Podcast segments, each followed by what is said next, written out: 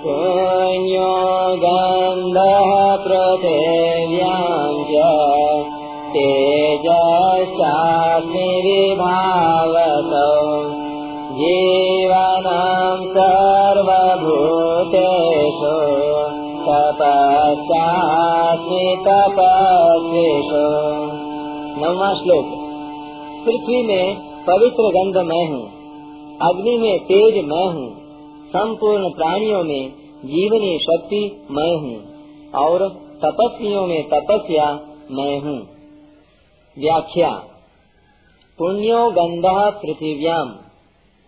पृथ्वी गंध तन मात्रा से उत्पन्न होती है। गंध तन मात्रा रूप से रहती है, और गंध तन मात्रा में ही लीन होती है। तात्पर्य है कि गंध के बिना पृथ्वी कुछ नहीं है। भगवान कहते हैं पृथ्वी में वह पवित्र गंध मैं हूँ। यहाँ गंध के साथ पुण्य विशेषण देने का तात्पर्य है कि गंध तन मात्रा पृथ्वी में रहती है। उसमें पुण्य अर्थात पवित्र गंध तो पृथ्वी में स्वाभाविक रहती है, पर दुर्गंध किसी विकृति से प्रकट होती है। तेजस चास्मी विभावसौ। तेज रूप तन मात्रा से प्रकट होता है, उसी में रहता है। और अंत में उसी में लीन हो जाता है। अग्नि में तेज ही तत्व है। तेज के बिना अग्नि निस्तत्व है, कुछ नहीं है। वह तेज मैं ही हूँ। जीवनम सर्वभूतेषु। संपूर्ण प्राणियों में एक जीवनी शक्ति है, प्राण शक्ति है, जिससे सब जी रहे हैं। उस प्राण शक्ति से वे प्राणी कहलाते हैं। प्राण शक्ति के बिना उनमें प्राणीपना कुछ नहीं है। प्राण शक्ति के कारण गाढ़ नींद में सोता हुआ आदमी भी मुर्दे से विलक्षण दिखता है। वह प्राण शक्ति मैं ही हूँ। तपस्मी तपस्विषु।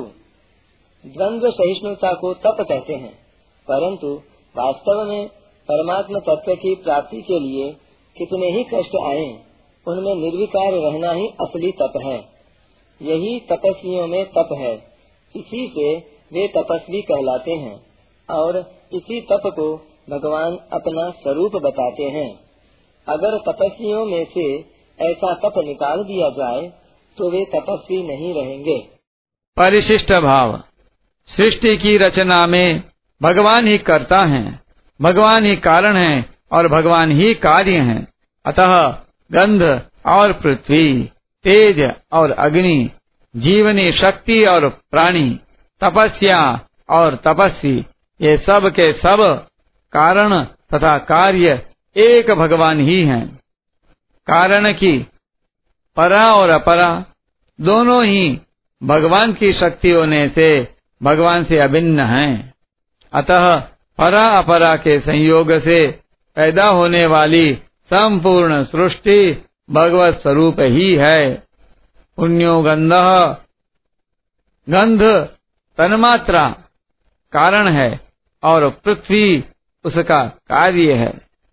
गंध को पवित्र कहने का तात्पर्य है कि कारण तन्मात्रा सदा पवित्र ही होता है।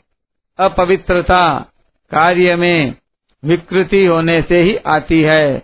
अतः जैसे गंध तन मात्रा पवित्र है।